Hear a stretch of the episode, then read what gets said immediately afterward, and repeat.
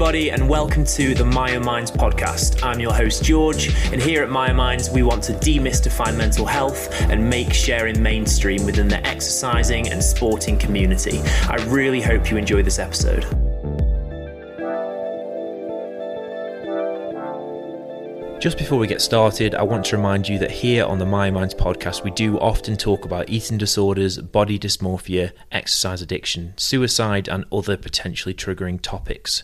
Usually, in the description below, I will write down what we talk about specifically in this episode. That being said, I do hope you enjoy this, but please do be careful. Hi, Rachel. How are you? Good, thanks. And yourself? I am good. I have had a very long day at work. I feel like that's my, the start of every podcast I've ever done. Is just I had a long day. Isn't it funny how I feel like, yeah, even though purely the definition of, of a long day is subjective, so it's comparison to other days, but still every day feels like it's a long one. Does that make sense? Yeah, I guess it depends what you've done in the day as well. Um, Hmm. I know in my work, sometimes I can go to work thinking I've got a short day, and then it Mm. ends up being an extremely long day. So, Yeah, because you you're a pilot, right? yes. That's Yeah. that's very odd. Um, uh, this is very much not what we are going to talk about, and I know we we don't want to get too much into piloty stuff, but just out of general interest, what's your kind of like average day like as a pilot? Do you literally just go to work, get on a plane, and go, or like yeah? I get asked this meetings? question all the time. Like, it's the it most common question people ask because I, my answer is I don't have an average day. I don't have an average number of hours I work, and I don't have an average schedule. So, yeah, like I, I just mentioned, for example, I can go to work and just be doing a one-hour flight, but then weather or technical problems or passengers being disruptive can lead to it being a way longer day than you thought. So, Mm. long days are subjective. Yeah. Okay. Yeah. Fair enough. Um, yeah, I imagine. So does it? Is it? Yeah. Is it basically just like you don't necessarily have like hours? It's just like you go in and they just say this is what you just have to do this flight today, and then you just go. Or Yeah, pretty much. So I feel like I'm asking You- such stupid questions, so I'm sorry, but I'm genuinely okay. interested. you have a schedule and then it gets published on the 17th of each month and then roughly um, and then it can or cannot change sometimes you show up to work thinking you're doing like copenhagen prague and then it might be budapest east so Okay. it's a bit of a lottery in my life it sounds very exciting though, and you get to see a lot of the world, obviously, and yeah, it sounds like a cool job. I feel like it's one of those um, when you're a kid, everyone has like a job that they want to do when they grow up, and I feel like like pilot is like up there. There's like astronaut and pilot, and I feel like those, those tends to be the ones. You know, I feel like that was quite common in school. Yeah, I think I was completely different in that regard because I didn't actually know I wanted to be a pilot until I was 19. Hmm. Because for me, Hmm. it was always I wanted to be an Olympic athlete. So Yeah, yeah, and that was that is very a clear. fantastic segue onto the the podcast itself. Um, so yeah, the obviously um, people who read the description will read a little bit about Rachel and um, her friend Amber, who isn't here today, but we can talk a little bit about Amber as well and this project that you guys are putting forward, the Athlete Support Network, and we're going to talk all about that as we go through. Um, I guess what I want to start off with is a little bit about yourself and your kind of story. Um, you know, again, people who read the description will already know a little bit about you, but can you start us off with, yeah, when you were a kid, were you always sporty? Um, is your family sporty? Is that something you've always done? Um, well, I guess I'll start with family. So my dad, more or less, not at all. Um, but my mum was quite good at hockey when she was younger. Um, so she, I think she was in like year eleven or twelve and was playing for the sixth form. So she was pretty good. Um, so I think I get it from her predominantly. But my passion for what sport I did, so I was a GB alpine skier. And the passion from that actually came from my dad because he went on a few trips, like I think at school and at university, and then carried that on. And pretty much as soon as I could walk, I wanted to ski. So it was very, very strong, uh, the passion for skiing in me from a young age. Mm. And that mostly comes from your your dad. You're saying so. Was it like yeah, Yeah. just something that kind of got pushed over like that? That's fantastic. So when when did you first kind of start skiing? And like I've I've I have attempted skiing. I think twice in my life, and they were both on those like brush ones. When you know when you go to the brush ones, and I've been told Yeah. they're not great. Um, maybe they are. I don't know. Yeah, okay. Um, I just remember hurt it hurting. Yeah, there you go. Yeah, yeah. hurting. Exactly, exactly. Yeah. Uh, so my, No. my experience of skiing is very poor, and I don't understand how anyone could ever continue with it just based off of those like two two. They were both birthday parties as well. Like they were like a kid's birthday party in my school, and they, we went there. I ended up just grabbing like a sled and doing that instead. I confess that's how I feel about snowboarding. Because it is a mystery to me as to why people would want their feet fixed on a plank of wood. Like, at least with Mm. skiing, you can move your two feet, you know, and with snowboarding, you sort of, you know, if you stop on a flat slope, you end up just doing this really awkward shuffle. So, Mm. Imagine that that makes it more. Would, is, would that be more dangerous then as well? Like if you stop, like if your feet are stuck together, surely that would be. I I don't really know um, Mm. because I was really terrible at snowboarding, so I never really got very far with it. Yeah, fair, fair. Um, and and obviously, you know, you were at GB level, so I know that you obviously very good at what you did or what you do. Um, can you tell us a little bit about the kind of things that you've competed at? Um, you know, just so people have like a general idea of the kind of the, the level that you were you competed at. Um, so, in a nutshell, I suppose I competed for 12 years um, internationally for about six years because when we hit the age of 15, that's when we start international competitions. Um, and sort of career highlights, I suppose, is I did get to win, sorry, not win. I competed in uh, the Winter Youth Olympic Games um, in 2012. And that was really special because it was actually the first one um, after the first summer Olympic Wow. Games, uh, Youth Olympic Games. And I won the time trials for that by one hundredth of a second. So Oh wow, amazing! yeah, there was only one spot, and I got to go, which was absolutely incredible. And then I did get selected for World Junior Champs, I think three times, um, and I competed at in the sort of B circuit. So the A circuit is World Cup, and then you have the B circuit, which is Europa Cup. Amazing, amazing. So obviously very accomplished, very much an elite athlete. Um, you- so in your kind of team, you said that you managed to get through on one one hundredths of a second, which is like incredible. um, so there, there obviously was someone who was one one one hundredths of a second slower than you. How many people were there in like you in that group? Um, you know, did you have like teammates in that? Because I imagine it's because it's a solo sport. Do you, you know, do you have many kind of friends who were doing it with you? Um, well, for these time trials, I think 20 people met the criteria, if I remember. So then they just said, right, we'll do three three runs through the course, and whoever has the quickest time gets to go to the Youth Olympics. So it was like very cutthroat, and Yeah. I had an extreme level of determination in me that day. So, um, but I would say it's it's such a it's such an interesting topic because. Uh, in an individual sport, you're often really isolated, I would say. And yeah, particularly in a sport like skiing, where there's a lack of uh, performance, world class performance program, um, lack of funding, lack of uh, basically support network. You know, you're, you're very much on your own. And like I was constantly moving around every year to different teams. Um, so I never really formed strong connections with anybody um, in in my adolescence, which is actually quite sad when I look back on it. Um, and that sort of did inspire me to do what I'm working on with Amber to some extent. Um, yeah, it's just. I, I think with individual sports, it's just really hard in, when you're in that environment. Yeah, I mean, I can I can imagine, and I, I always think as well, and and you can I suppose you can tell me if this is correct, but uh, you know, you you're you're kind of cut off from from other people, and the only time you ever do see other people is when you're competing against them. So now they're suddenly like the enemy.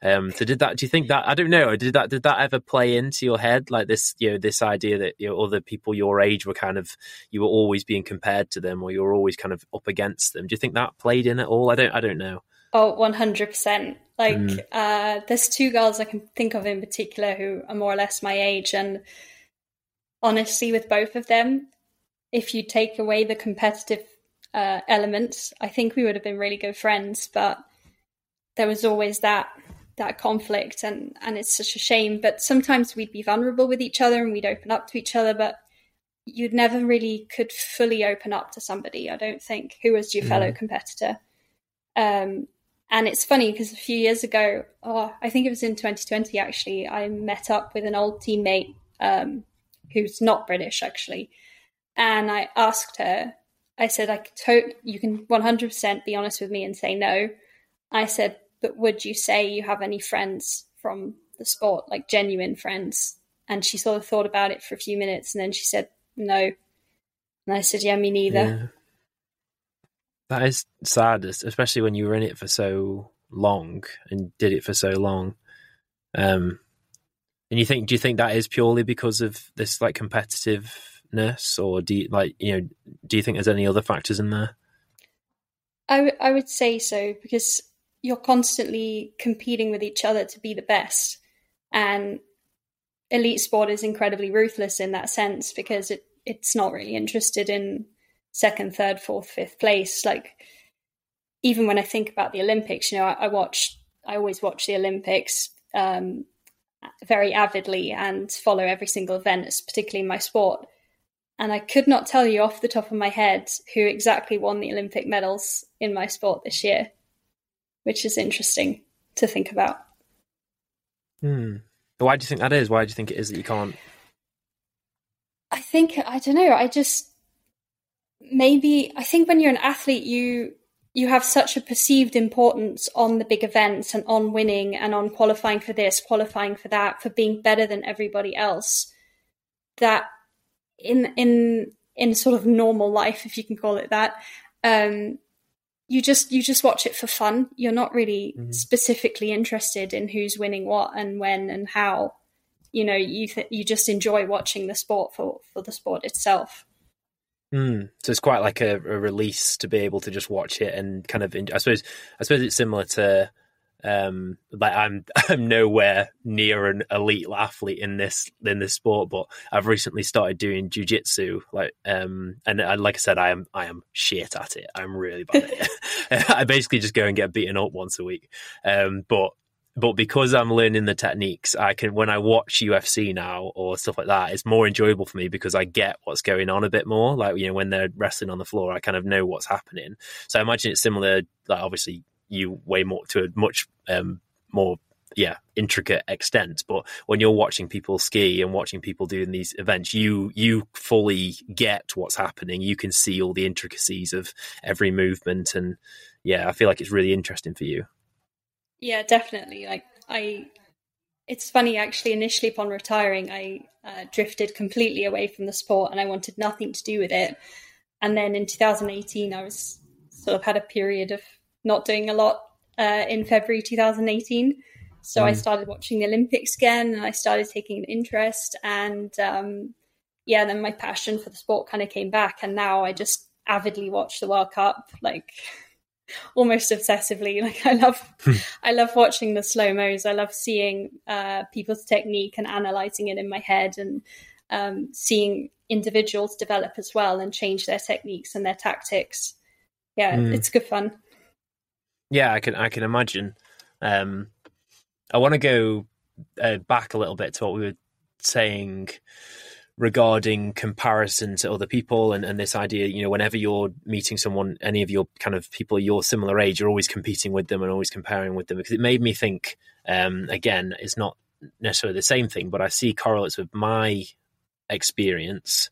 Um, and uh, you know, I I had eating disorder, uh, muscle dysmorphia, and a lot of mine revolved around um, muscularity and, and bodybuilding and, and trying to be big and muscular. And, and bodybuilding is obviously very um, like comparative. It's literally you're standing in front of people and comparing your physiques. And I never actually competed in bodybuilding, but um, I I trained for it, and I kind of you know I used to kind of do it in the mirror to myself. But for me, you know, every um, especially guys in the gym who were like similar kind of age to me, or you know, they were constantly a threat to me in a sense. You know, I was I was always sizing them up. I was always considering the idea that this is a com- you know a comparison here.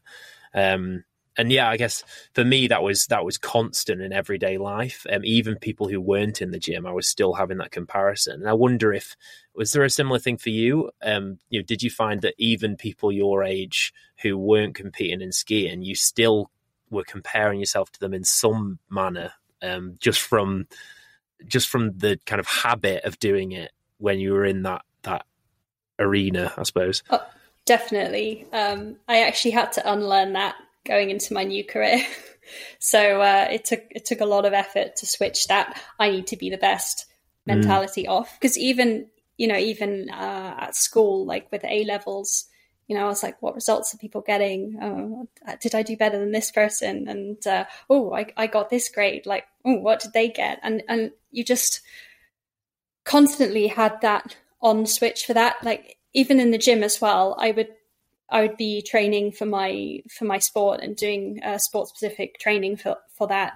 But I'd still be checking out what other people were lifting and what their lifting technique is, and you know, it sounds mm. really terrible, but I was like constantly judging them as well. Mm. And like even now, if I go to the gym, I I will still get a little bit triggered by incorrect, incorrect uh, lifting techniques. Mm and you know i think oh how deep is the person squatting oh they're not squatting very deep yeah why do you so, think why do you think it is you're still you, you're doing that do you think uh, i think it's just an old habit that i'm mm. still working to let go of to be honest mm. yeah and yeah I, I think off.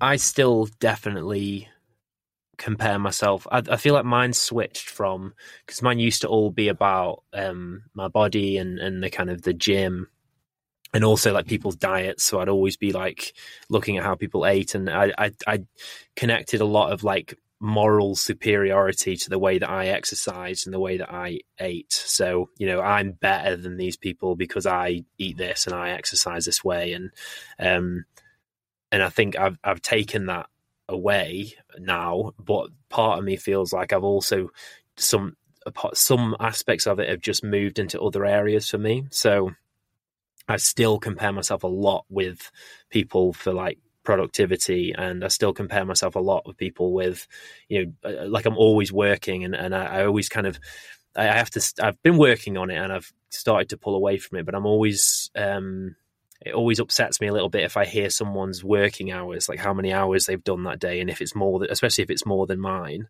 because then it, then it, I don't know. For me, it's like again, it's like competitiveness, but I think for me, what it is is um, masculinity plays a big role in it for me, and it's been something that I've really struggled with my whole life. Is that I didn't, I never felt like I was masculine enough, and I've worked a lot on that, and i am in a much better place. But I think, I think it still hangs on for me a bit that oh, like that person's a bit better than me because they're a bit more macho. They're they're working longer hours. They're pushing themselves through some kind of pain.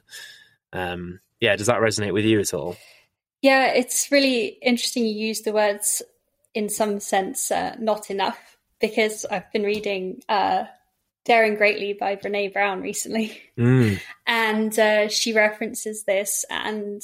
So many of us are constantly thinking we're not enough of something. So oh, we're not good enough, we're not motivated enough, we're not working enough, um, or we're always looking like saying, oh, I, I really can't wait until this. I really can't wait until spring. I really can't wait until uh, I have a promotion or and not really taking our own validity and justifying ourselves in the present moment. Mm. No, yeah, I agree, and I, I've um, yeah, I think it's something we often do, isn't it? It's that idea of we're never where we're we we're never like it's like it's kind of similar to how I never feel like I'm an adult. Like I never feel like I'm actually like I still feel like I'm a child in a sense because I feel I just I always feel like I'm not quite smart enough yet or I'm not quite like settled yet or I'm not quite accomplished yet. I'm not quite yeah, I I feel like there's we always feel like we're in this preparatory position for when actual life's going to happen. Like I always feel like I feel like I'm preparing for that moment when my life starts still. Um, but you know, I think I feel like maybe we just ne- you never get to that. Maybe we're already that. Um, it reminds me of the book um, Siddhartha. I don't know if you've you've um, heard of it. It's, it's like on a... my list. Oh, okay, yeah. it's brilliant. It's, it's I, yeah. I, haven't got a, t- a tattoo, but I've always said to myself that if or when I get my first one, I want to get this quote from Siddhartha. Um, and I don't know the quote off by heart, off the top of my head, but I have it written down.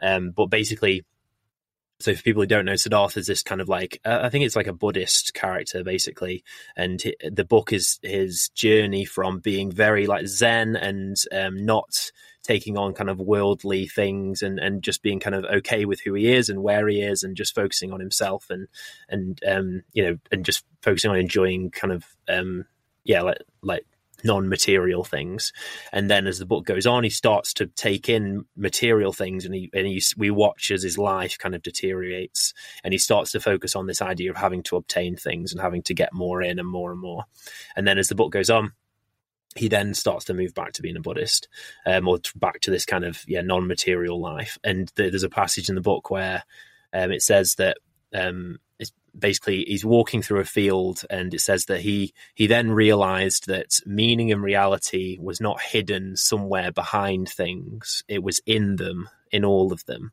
Um so you know he's looking at the leaves and he's looking at the sun and he's and he's he's kind of contemplating the idea that there is not there's you know the meaning to life is not hidden somewhere around this corner that I'm about to look at, or somewhere in the river, or somewhere in the leaves, or somewhere in this extra money I'm going to get. This is it. Like I'm in it now. This is this is life. Like this is meaning.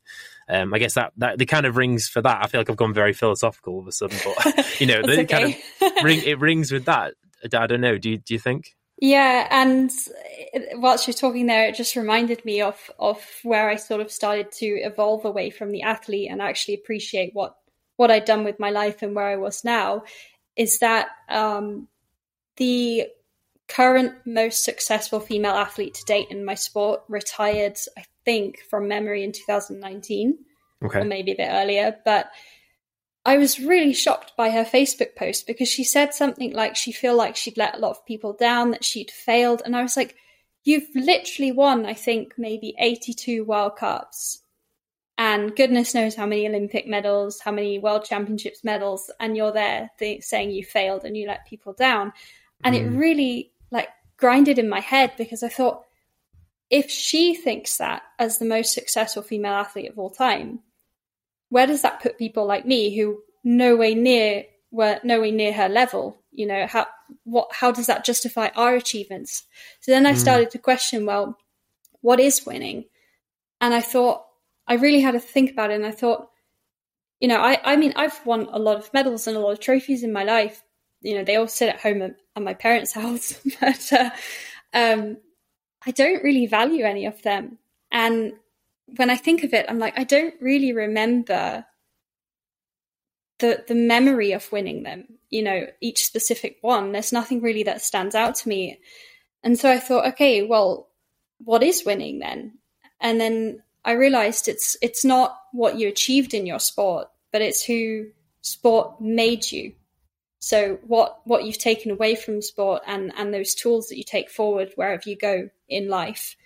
Um, so for an elite athlete, it tends to be you know we're very good at performing under pressure. We're very motivated. We're good workers. You know, much stronger work ethic than uh, perhaps comparative with our ages.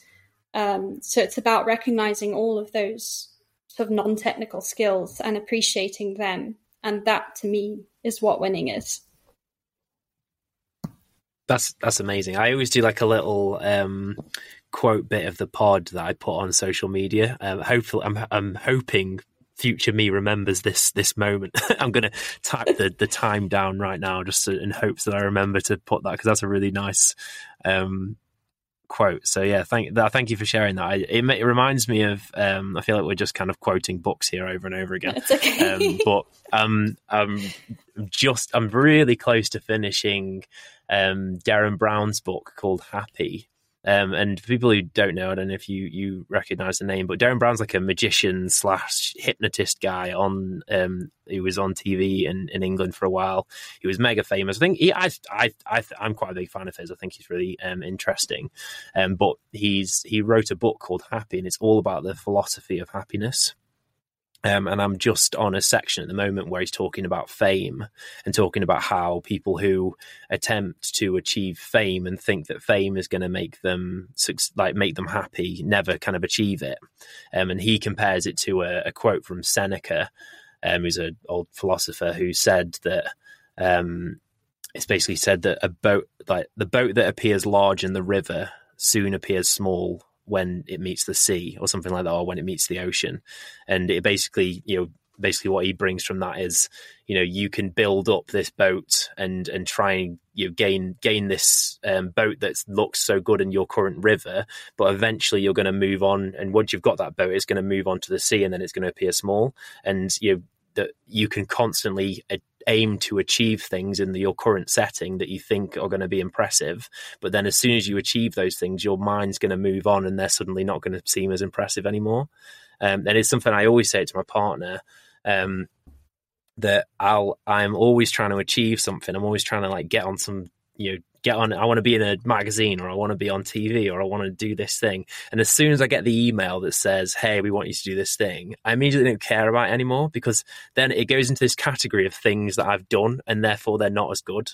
Um, and it happens all the time for me. And i don't know maybe maybe you're the same but i like with all your achievements i don't know if it was the same for you where the the idea of achieving it seems so amazing and like oh everything will be complete. And then as soon as you achieve it it's just one of those things that you've done. So then no it doesn't matter anymore. Yeah exactly. Like i i really devalued actually what i've achieved. Mm. now now i respect it in a different way but yeah initially i i just you know as soon as I stopped, I was like, I failed, I failed, like I've really failed. And mm. I went through this whole grieving process. And I think, I mean, it probably lasted a few years, to be honest. And even now, I'm still sort of getting to the end of, of, of that transition out of elite sport. Because the thing is, if if you fixate on a goal like I want to be an Olympic athlete or I want to win an Olympic medal from a very young age, your entire life for years and years and years is just about that one thing. Mm. So then when you suddenly take that away, I think it leaves elite athletes almost vulnerable to an identity crisis. And I definitely went through that myself because I was always known at school as the skier. And I actually felt that when I retired, that I was a nobody because I was mm. so used to being a somebody and I felt that I wasn't worth knowing. So I actually disconnected myself from a lot of people I knew from my adolescent years um, because of that. And I didn't think that they'd want to be my friend anymore. I didn't think they'd be interested in me because I wasn't a skier anymore. Um, mm. So I went through this whole period of like having basically no self worth for what I'd done and for myself without the sport. Mm. I think that's something that a lot of athletes tend to share, or at least you you tend to hear about it, don't you? Where athletes kind of retire and then suddenly, and it's it's yeah, it brings up this really interesting question around um, praising people for their accomplishments because obviously, you know, I think to say that we should never praise because you know sorry let me explain myself because to a point when we start to when we praise people for things that they're doing all the time we start to teach them that the reason they deserve praise is because of the fact that they're achieving these things. So then when they stop achieving, they suddenly don't deserve deserve praise, praise anymore. And like you said, uh, maybe I don't deserve friends, or I don't, you know, I don't get friends, or I don't, you know, people don't respect me as much. Um, so then it asks this, this really interesting question, isn't it? Like, how much praise do we give someone? But I think I think maybe it's maybe it's like what we praise people about you know, so you can you know you could praise someone for the fact that they're you know so knowledgeable or they're so driven or they're so you know the personality factors that led lead to these things. Um, but yeah, it's something that I think a lot of people, and uh, you know, again, in, in my my kind of experience with um, my kind of eating disorder and my kind of muscle dysmorphia stuff, um, people would often praise me for the way I look. And I, my parents used to, you know, even when I'd, I had my kind of, um, you know, come, I'd, you know, I'd spoken to them about my my experiences with disordered eating and, and exercise and stuff. You know, my mum would still, if I went back to the gym for a bit and I was in a kind of a good headspace and doing a bit better, my mum or my dad would say, "Oh, you can tell you're going back to the gym. Like, look at your arms; they're like looking looking more muscular." And obviously, that's a really like you know, from from their perspective, that's a really nice thing to say, and they're complimenting me. So, what can be wrong with that? But for me, that was um, so what you're telling me is you weren't telling me this before because before I looked like shite. So now I only des- I only deserve it now because I'm going to the gym. So if I stop again for whatever reason, you think I look like crap and I don't don't deserve praise. Which is I know it seems so much, but like you know that's kind of that kind of stuff happens, and I think it happens so much to athletes like like yourself. I you know I don't know if if that level was the same with you.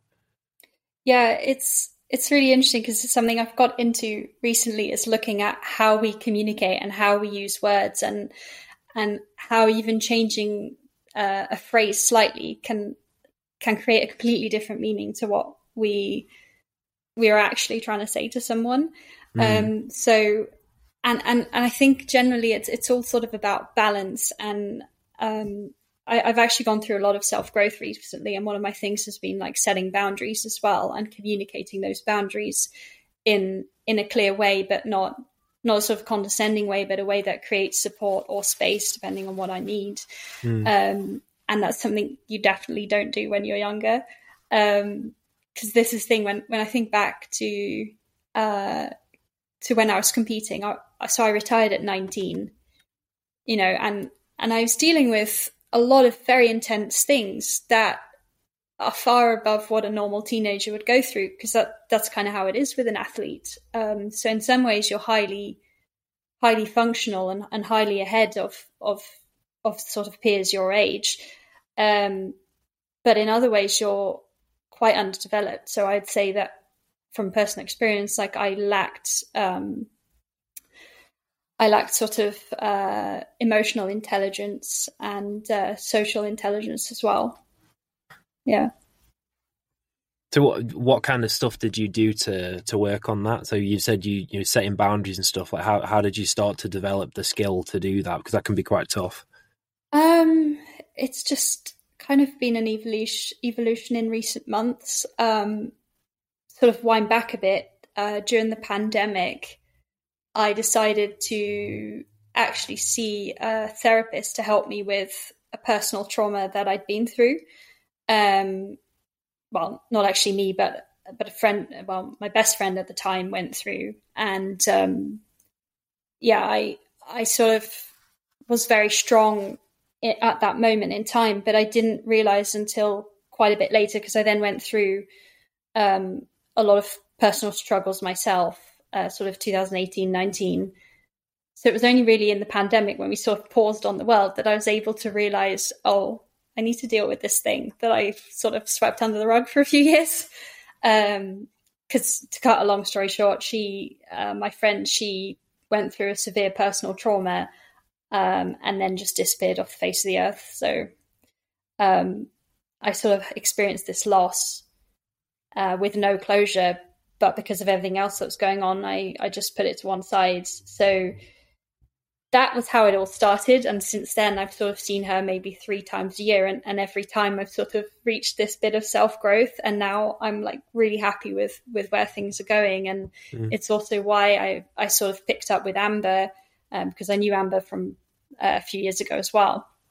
And I said, Hey, I've got this idea. And uh, I really think now's the time like I definitely feel like I want to do this now because I'd say I'm in a in a space where I feel capable of of doing this next project. Mm. So, yeah.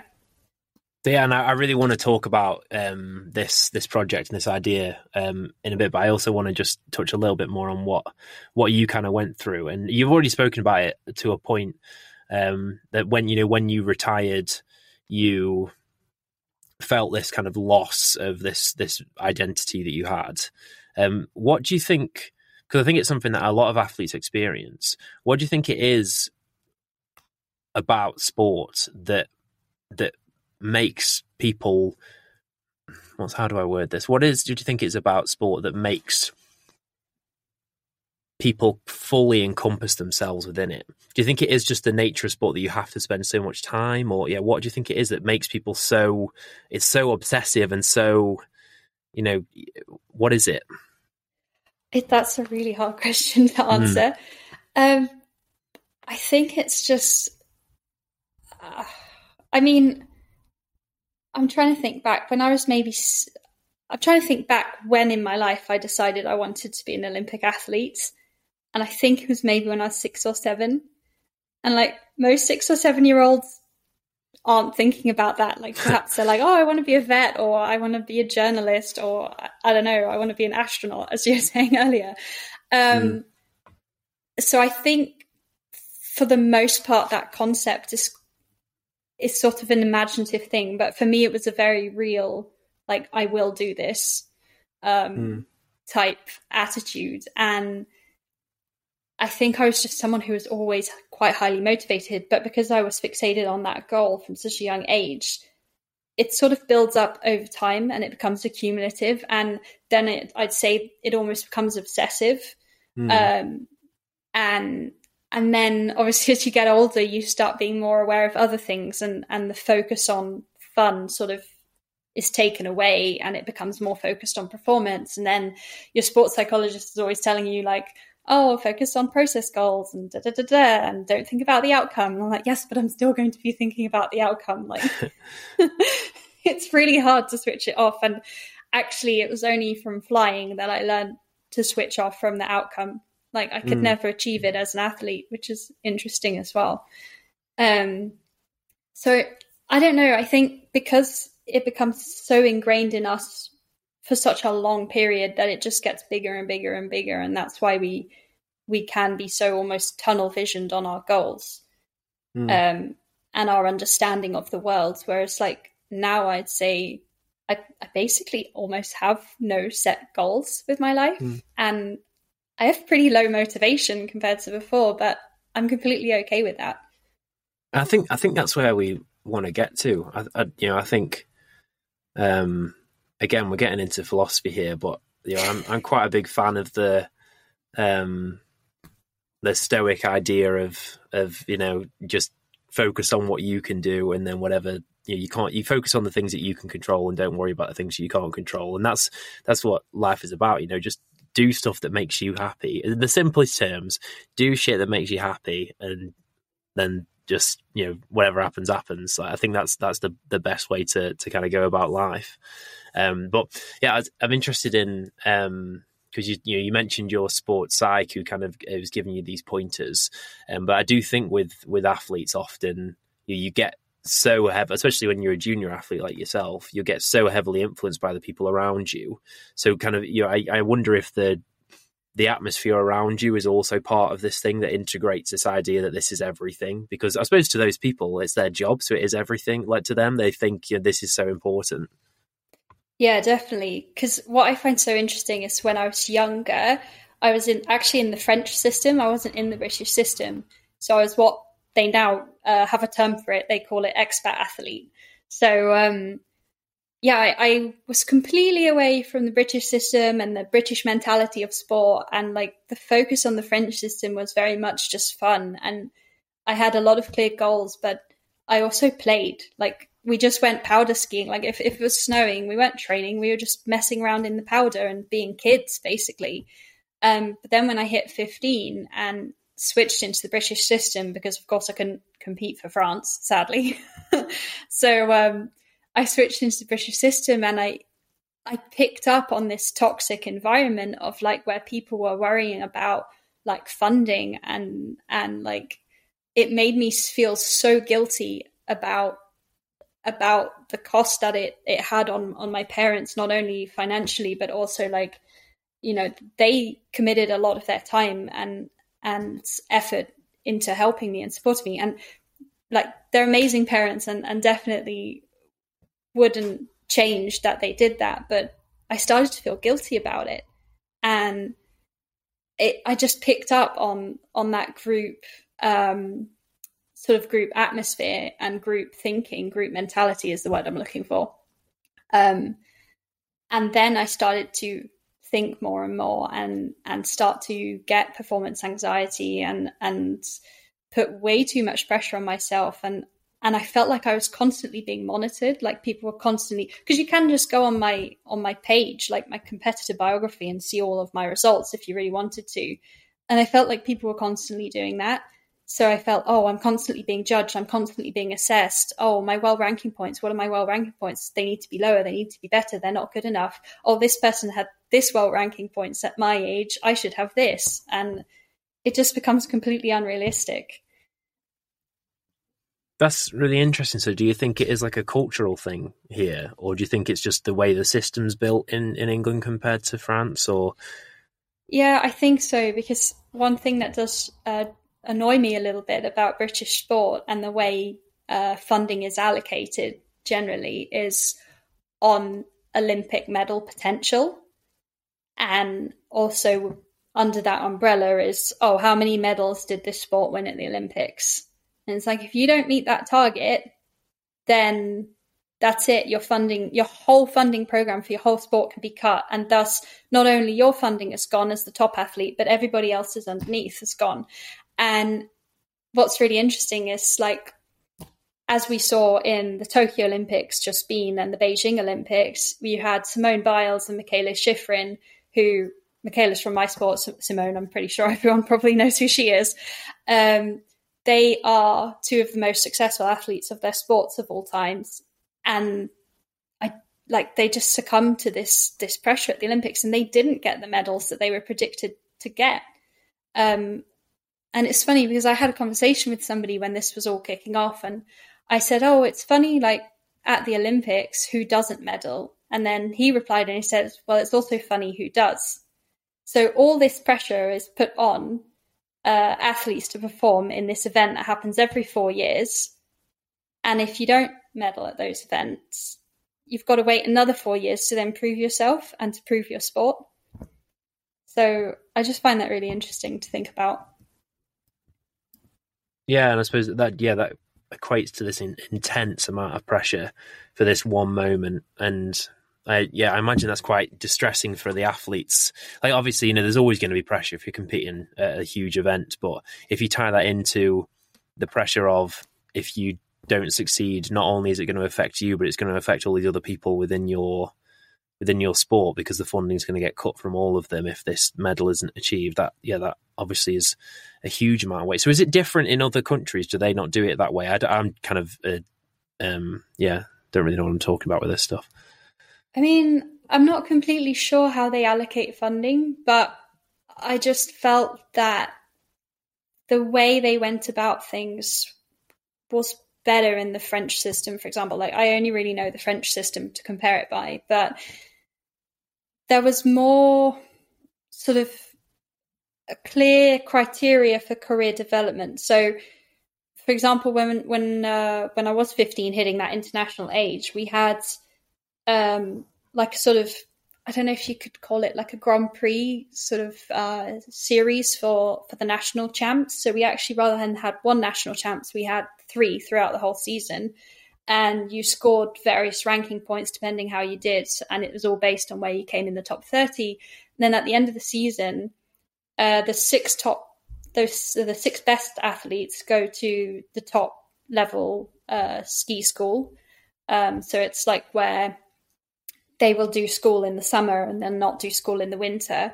But then the next uh, next athletes down to the top thirty, uh, they went into the next level down of school, which meant they were still elite athletes, but they weren't quite sort of French ski team level. So they were still getting funding, they were still getting support, and still had a very clear uh, targets on what they should achieve. Um, and then if you weren't in those top 30s, that's when you end up sort of going down, oh, I'm going to be a ski instructor uh, route, which also in itself is is quite a serious diploma and um, takes a few years to actually achieve that diploma. So, yeah, I, I just felt in the UK I was never really sure of where I was, whereas in France I was always very much clear on what I had to do and where I had to be. Yeah, so maybe it's like a, a, communication or some kind of cultural difference. Do you do you have?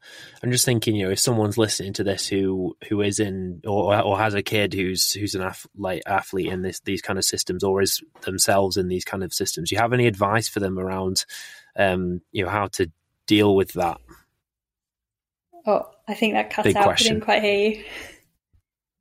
Oh, sorry. I said yeah. that um, the people who who have who someone who's in these systems, whether it's someone like a parent that has um, a child in the system, or it's um, them they're in the system themselves. Do you have any advice for them for how to kind of deal with this? I think the best, like, if I could go back and sort of tell myself something, it would be have fun. Like two very simple words: have fun.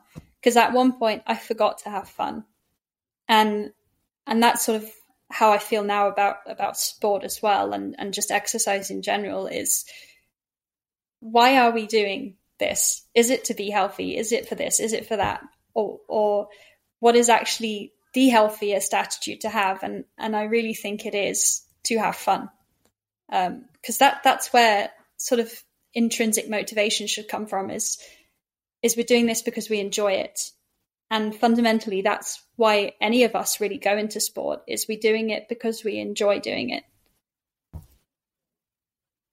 Yeah. And that's it's interesting you you say that as well because for for me with um in regards to my exercise issues with I had you know issues with kind of exercise addiction and compulsively exercising and and how that affected me.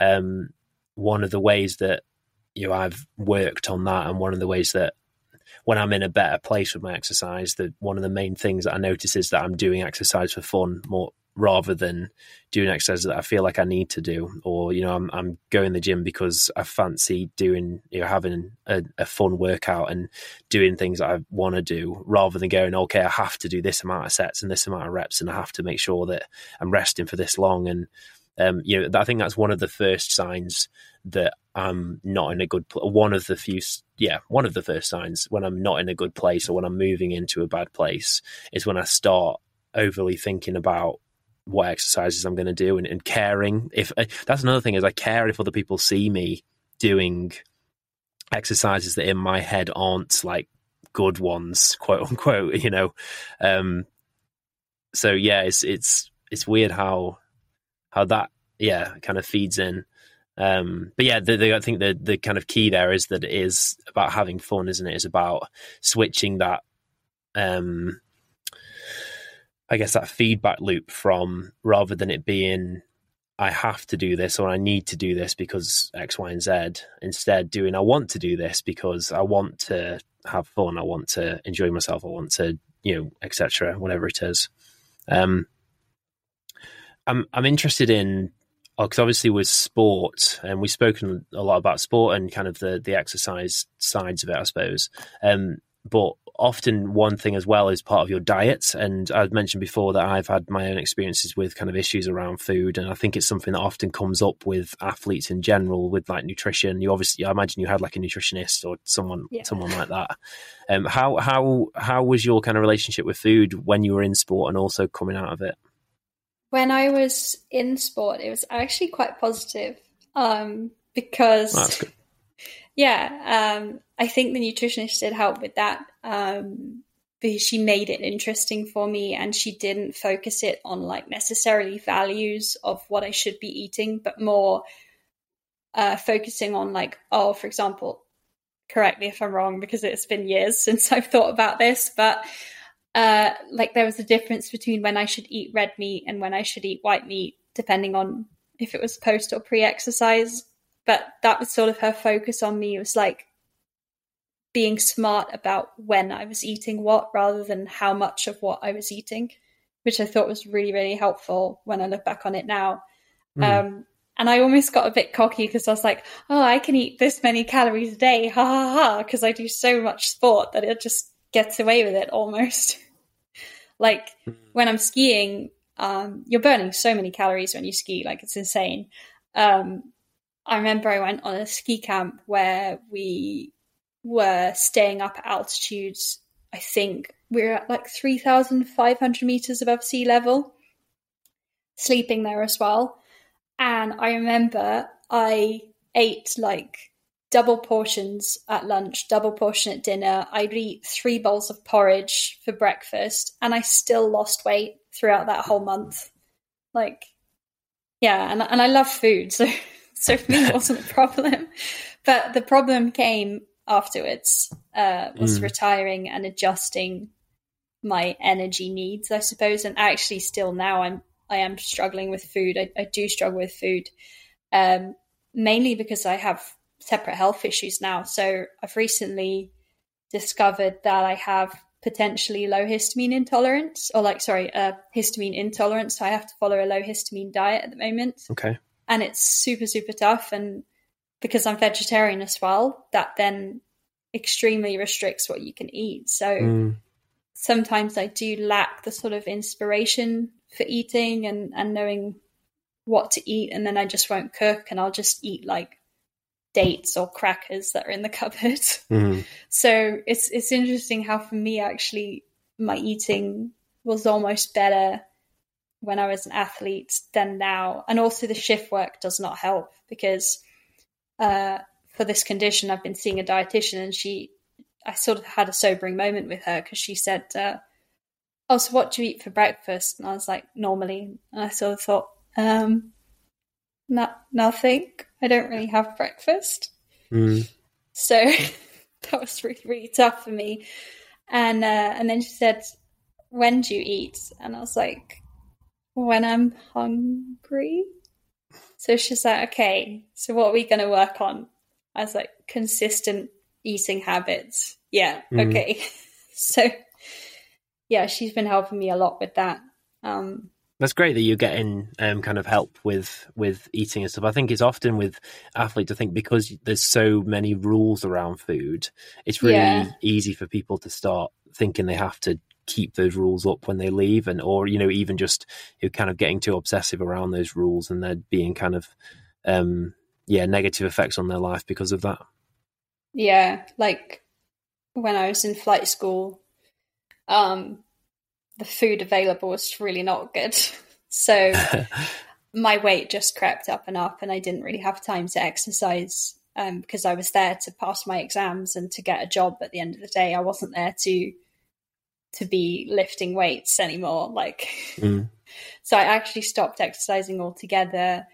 Um, and then I tried to pick it up again, but then I still sort of felt guilty that I wasn't doing it. And then I sort I have friends uh, here who go to the gym, and they were talking about it, and I was like, oh, I should really do that sometime, you know. Mm. And eventually, I thought, okay, right. When COVID hit, um, just before COVID hit, so December 2019, I was actually at the heaviest I'd ever been. And it was, mm-hmm. uh, let me try and think, 25 kilograms above what I was as an athlete.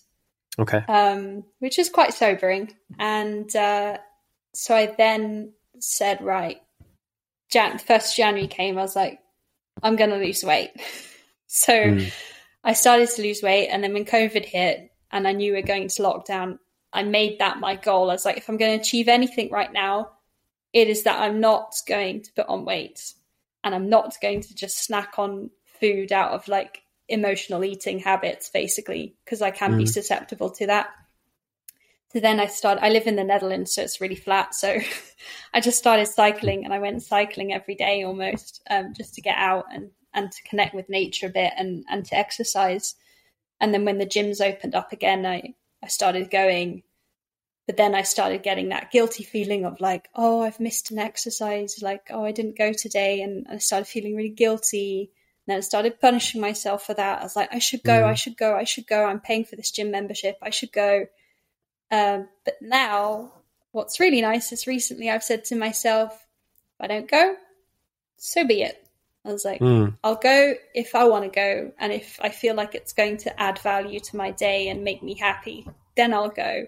Or I'll go play like badminton or I'll go cycling because it's a nice day today and, and I just feel like going outside, you know. And I'm really happy with how my relationship with sport has now evolved. That's that's really good, um, and I, yeah, I think that's that's really important with the the kind of food and the weight gain or loss as well. As I don't think there is necessarily one like you know a certain weight or a certain you know um, thing that anyone needs to be at. Um, I think it's finding the one that you feel most comfortable at, or you know, finding something that you feel you feel good at. And as long as you're not feeling overly guilty about weight gain or weight loss or anything like that, and and obviously the, there are um, extremes like with anorexia and stuff, and people get to like severely weight loss. I'm not trying to say that that's fine, obviously, um, but you know, I think that yeah, it's I think you. It sounds to me like you're finding this kind of healthy um, in between where you feel kind of good. You feel like you can eat what you, what you like as long as obviously you've got to follow this this low histamine diet, which sounds um, annoying um, yeah. just from the way you're describing it. Um, but at least you know you're seeing your dietitian and you're kind of working on um, finding habits that that work for you and.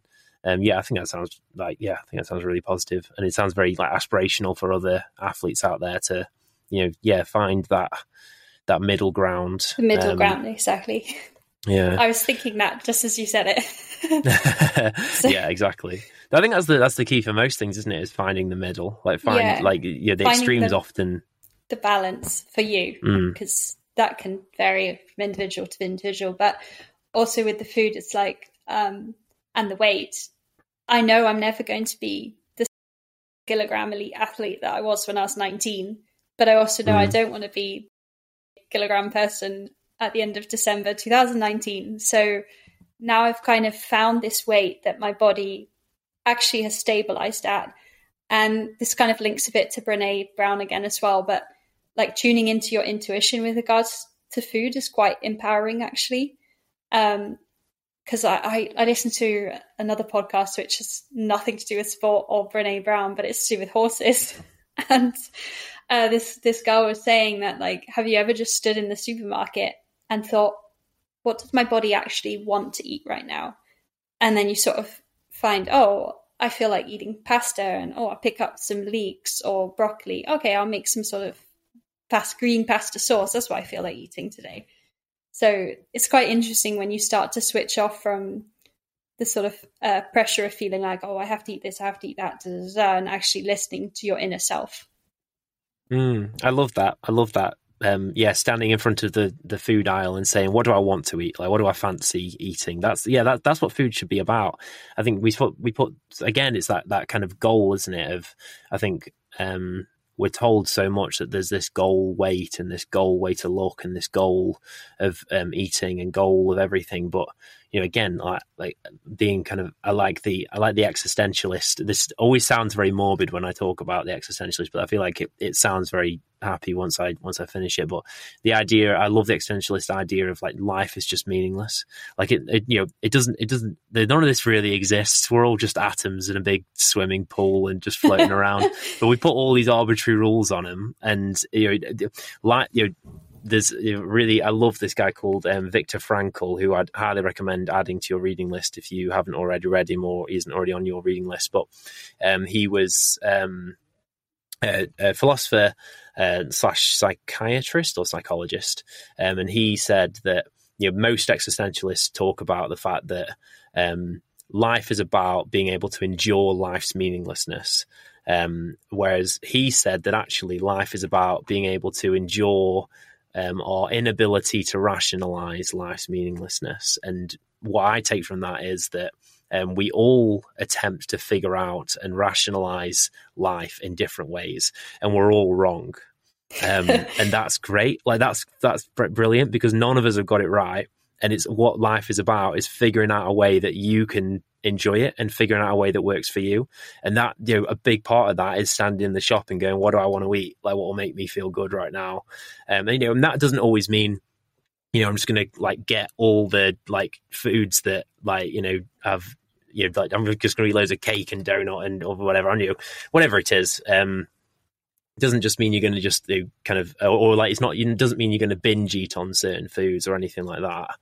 Um, it means you know sometimes it means like for me i my kind of big thing around food is i just eat in a way that doesn't make me feel like shit um, and that that means that I don't eat foods that make me feel bloated or make me feel like you know overly kind of lethargic afterwards. So like high sugary foods or whatever. I still eat them occasionally, but you know I don't binge eat on them as much as I would before. But I also don't eat like you know super like you know I don't try and be really meticulous about what I eat because then I'm bored and I, you know I, I hate eating.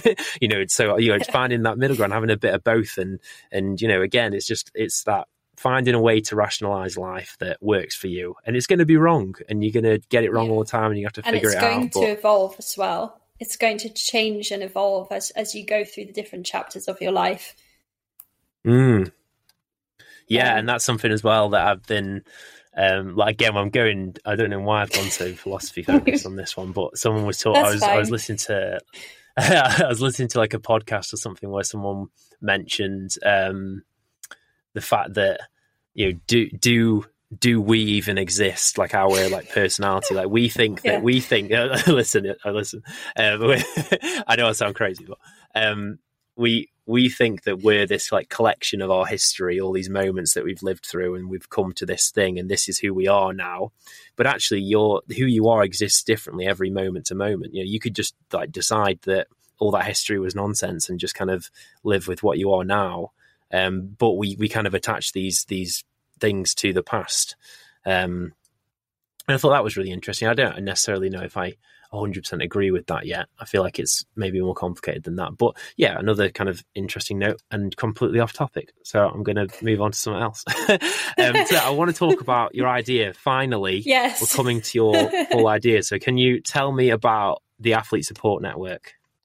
So I think I will, I'll first talk about Amber actually, because um, it kind of leads to that really. So, Amber is Amber Keegan, and she is a current GB swimmer and a chemical engineering PhD student, which is extremely clever, and I'm genuinely amazed by that. Like, um, and I met Amber through uh, something called TASS, which is talent talented athletes um, scholarship scheme. So it's a government um, supported scheme that both I was on in the past, Amber has also been on in on in the past. And a while ago, I was invited to this um, this conference day where I was a panelist, and I felt actually mildly intimidated because I was on the platform with like actual Olympic gold medalists, and then there was just me, and I was like, "Hi."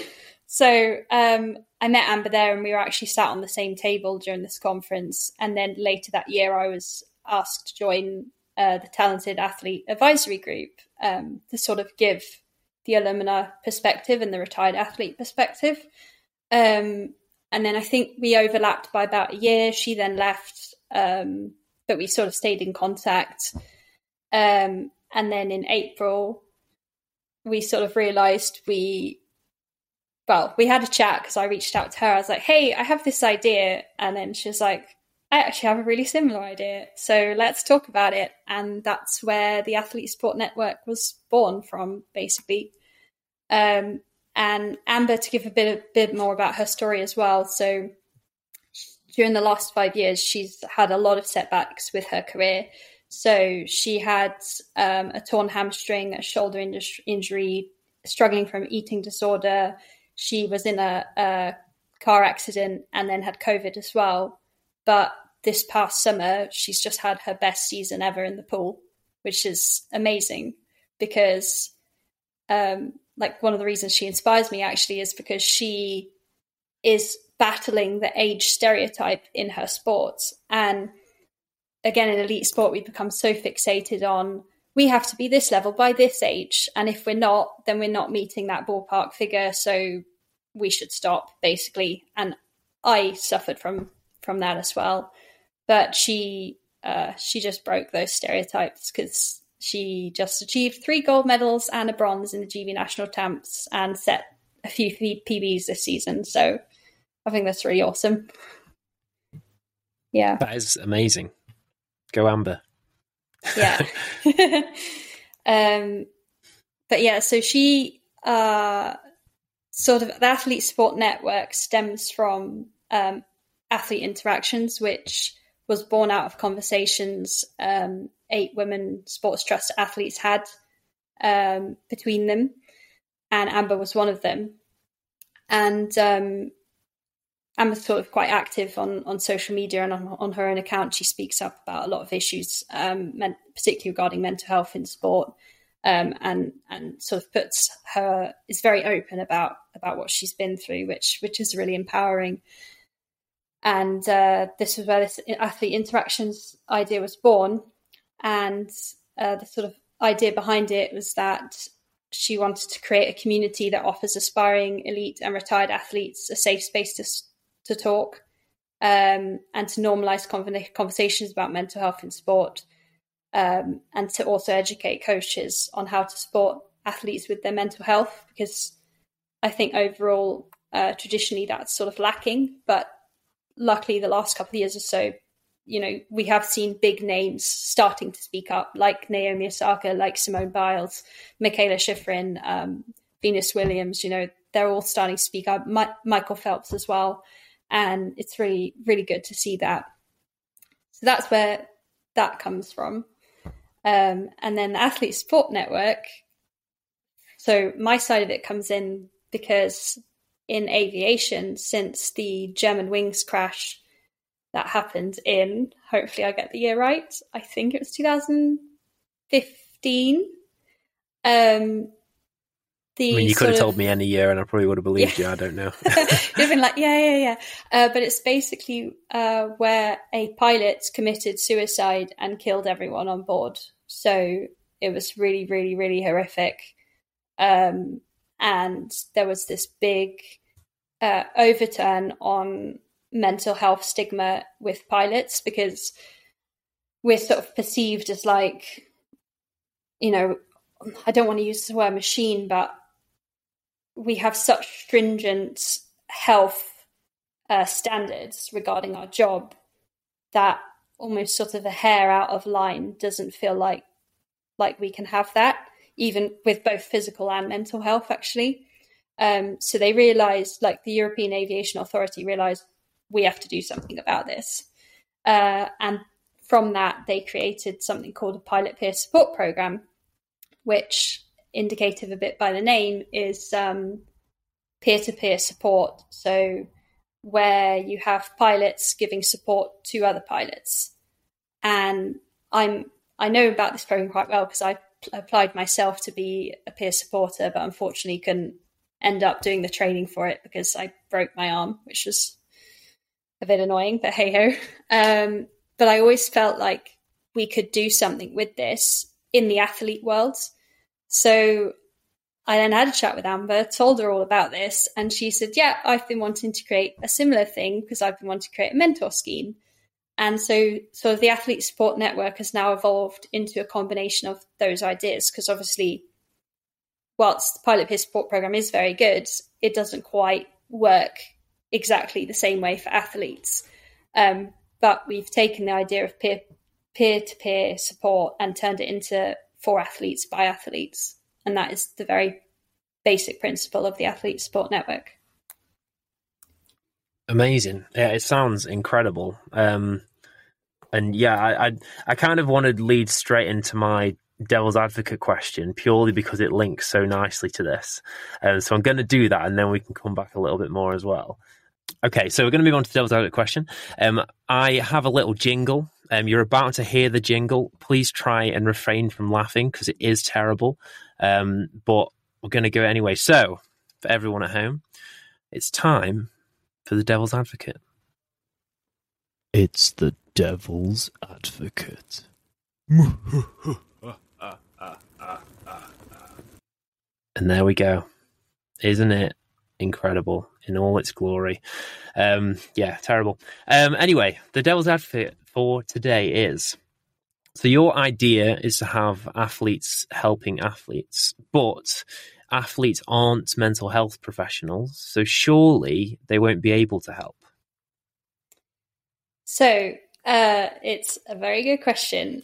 Um, so the idea of athletes by ath- so for athletes by athletes, uh, the concept is designed so that we recognize that it's not always possible to talk to people in your support network about certain things.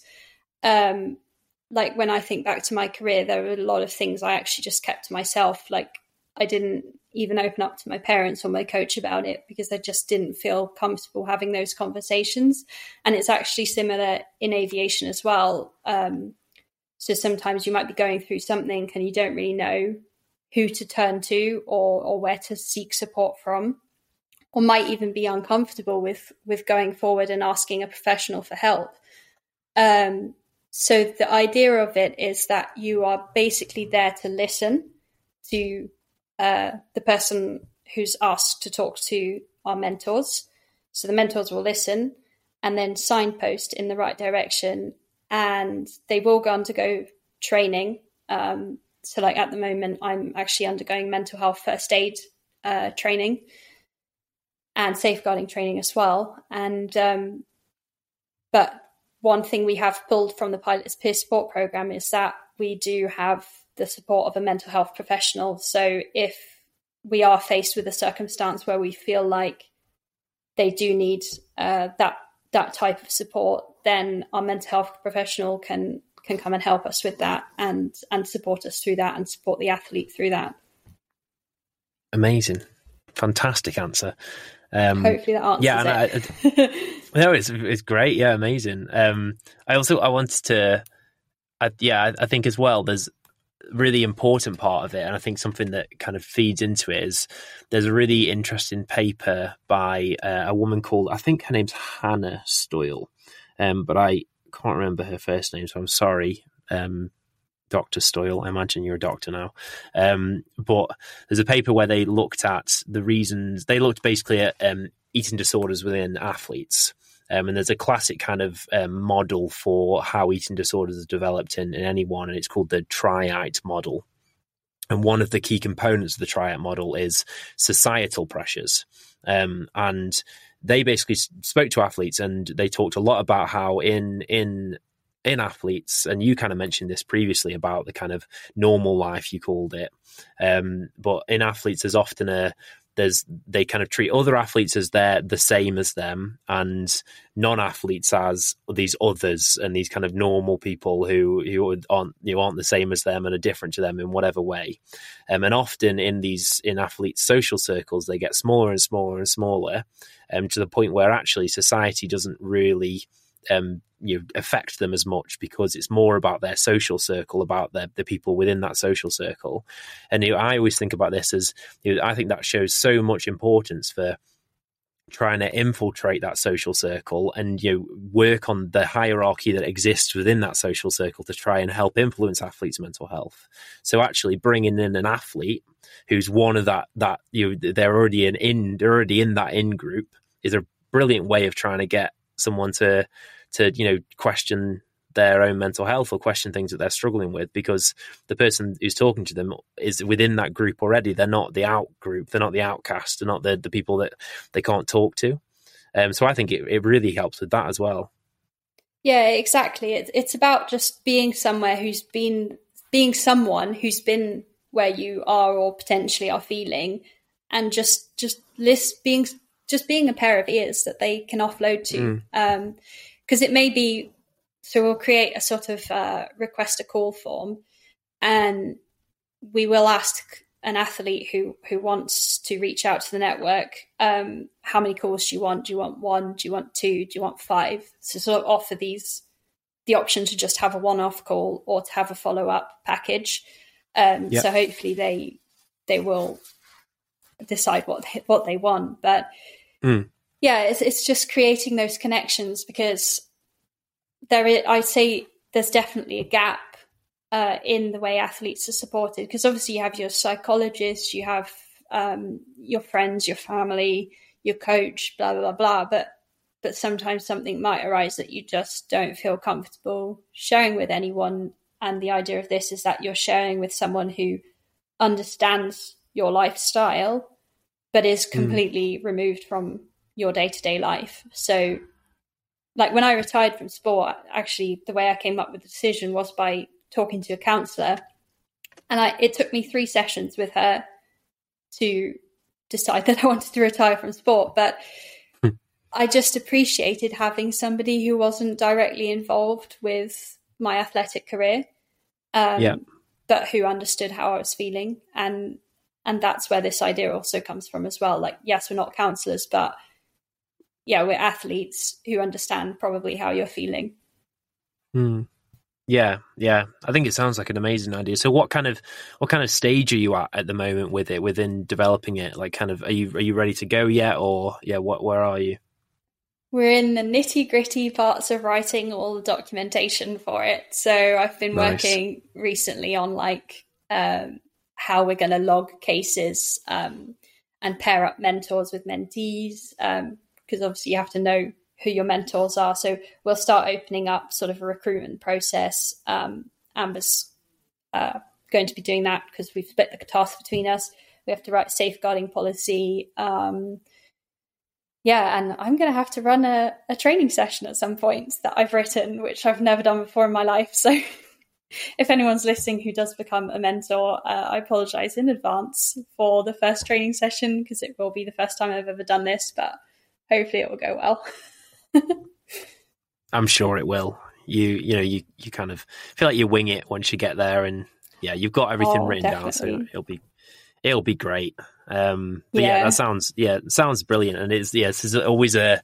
I feel like it's a long process and it's scary, especially when you're making stuff from scratch. But it sounds like you're doing yeah, great, yeah, like, great thing, and yeah, hopefully, hopefully, maybe some. Oh, sorry, go on. sorry, I think there was a bit of a lag from the internet, but uh, what I was going to say was, um, I think what's nice is Amber and I kind of complement each other because we both sort of had this idea um, and she has quite a lot of uh, links with people, whereas I'm not really active on social media in a public way at all anymore. So I, I can't easily connect with people, but because she's still competing and has her her profile, she can easily reach out to people. So between the mm. two of us and both of the work we've put in over the last couple of months, we've really come a long way and got a lot done. Um, and I'm I'm just really excited to get started and see where this is going to go. Um, and hopefully it does it does help athletes because um, I'd love to just go back to my younger self and just give her a helping hand, you know. Yeah, amazing, amazing. Um, and yeah, hopefully this podcast can be a way that people can reach out to. You. Is there a way that people can get in contact with if you know if they think they can help um, with this um, project at all or they want to be involved? We do have an Instagram. Uh, just bear with me a second because I actually need to It'll be. Phone. I'll put it in the description. You can send yeah. it afterwards, and it'll be. So if you're looking for the Instagram, it's down below. Um, yeah, so it'll be on there. Um, Amber's also available via amber.keegan on Instagram, so that will also be below. Hopefully, uh, we do have a website, and um, we do have an email, which we can also all put below. Sounds good to me. I'll put it all there. Um, yeah, fantastic. Thank you, Rachel. So um, again, I don't. I, I, think you said you've listened to some of the podcasts, so you may be aware of the final three. Um, we're going to go with the final three questions that I ask every guest. One of them's been slightly modified recently, um, um, but we'll we'll go we'll go with them. So the first one is name a person that inspires you. Uh, I'm going to be really stereotypical for my sport, and I'm going to say Mikaela Shiffrin because um, so me and her are actually the same age. So I've known about her pretty much for the entirety of her career. Because when I first started competing, I was like, who's this girl who's really, really good, who's my age? Um, but she has just, it's just been an absolute pleasure to watch her through her career because she has grown into a phenomenal human being. You know, she she was extremely successful from a very young age. So I think from memory, she won her first World Cup so her first World Cup when she was 16 or 17. Um, she won an Olympic gold medal at 18. So she hit all of those top targets very early on. But then she started to struggle from performance anxiety and like external pressure from like the media and, and sort of the expectation that was put on her.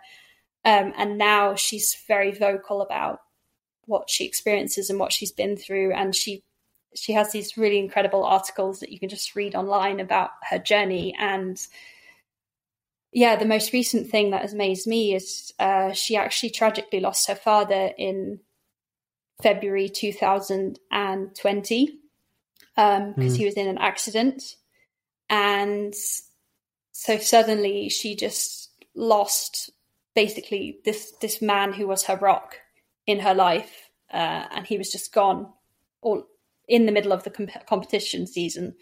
So um, she had to fly back to the US, and and she didn't even know if she'd be able to ski again. And the last two years has just been her coming back from from that grief and and growing from that and finding purpose again in her sport and meaning in her life and it's just been really beautiful to follow her her healing journey and and to see the person she is now wow i mean yeah she sounds incredible um just from the description that you're giving very yeah very inspirational person and and the fact that she does your sport as well i can see why she was the person who came to you came to your mind um okay second question a phase of your life that you didn't like at the time, but looking back, you know that positives have come from it?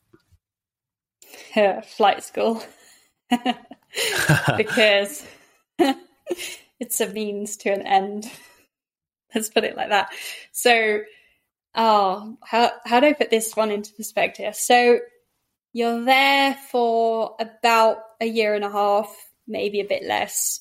Um, you don't get any breaks you have six months to pass 14 theoretical knowledge exams, which are multiple choice questions, and achieve 75% or higher. And the mountain of books is insane. And then you have to learn to fly plane as well. And on top of that, you're literally on a campus. Like, so I studied in Spain. You're on a campus for 14 months, surrounded by basically people you're competing against to get a job at the end. And um, you're also, well, to state the obvious, like I think there are 180 students and there were only nine girls. So, wow. yeah, you sort of were a little bit isolated. But that whole experience was part of my transition out of sport and part of my personal growth. And it, it was where I started to learn like emotional and social intelligence. So mm. I definitely take that away from it all. Fantastic. Um, yeah, I mean, that sounds incredibly tough, especially it almost kind of um, sounds like it reflects sport life in a way, the fact that, you know, everyone around you you're competing with. Um, so, yeah, I can see how that can drag across, but a great way for you to practice kind of coming out of it as well. So, yeah, sounds fantastic. Yeah. Okay, the final one, which is the one that's been slightly altered, which is um, name a phrase or word that changed your life. Hmm. I can think of two. So uh, you can go with two. Can, can I say both? Okay. So the first is tough situations build strong people, and I found this via Google. I think when I was going through a really really difficult time uh, professionally in 2018. And it really, really tested my resilience. Like, sport had tested my resilience, flight school tested my resilience, but this was like next level testing of resilience. And those words just really struck me in those difficult times. And if you actually Google that phrase, I think it comes up with this picture of a lion. And when I was a kid, my, my trainers used to joke about me being a lion, like in the start gate, because I was like super focused and like hunting the kill, if that makes sense, like going after my goal. And um, so I just really connected with that image, and it's still really powerful in my mind, and the sort of look in the lion eye, lion's eye as well. And yeah, obviously, we the lion is a strong animal and lives a very tough life. So it just all sort of connects and resonates with me in that way. And then the other one, I actually uh, say to people when they're going through grief. So it's um, you grieve as much as you have loved, which, yeah, I think I'll just leave it at that because the words in itself are very powerful.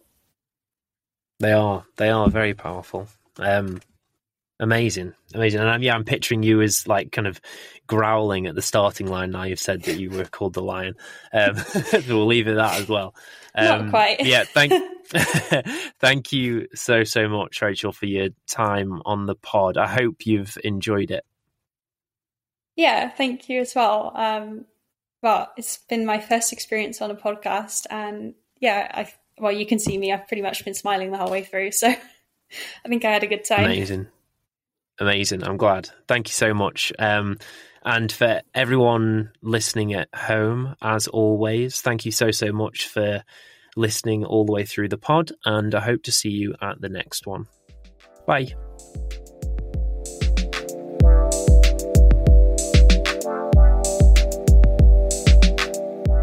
Thank you so much for listening to that episode. Here at My Minds, we're trying to raise awareness for all the things that we speak about in this podcast. So please, if you can, give it a share. Each and every one of you has the potential to help us with that.